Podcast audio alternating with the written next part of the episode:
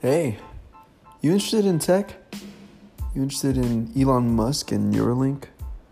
Or maybe you're interested in the newest privacy laws that were just released in Europe?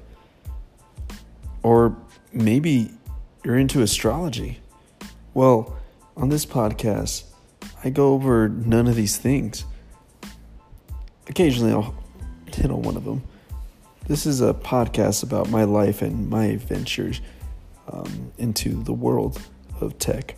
Um, I'm a software engineer. I currently work with a company called State Farm, and I've been in the industry for two years, but I'm also an entrepreneur. So I'll be talking about my daily life and challenges I go through. So if you're interested in any of that, tune in. See you in the next episode.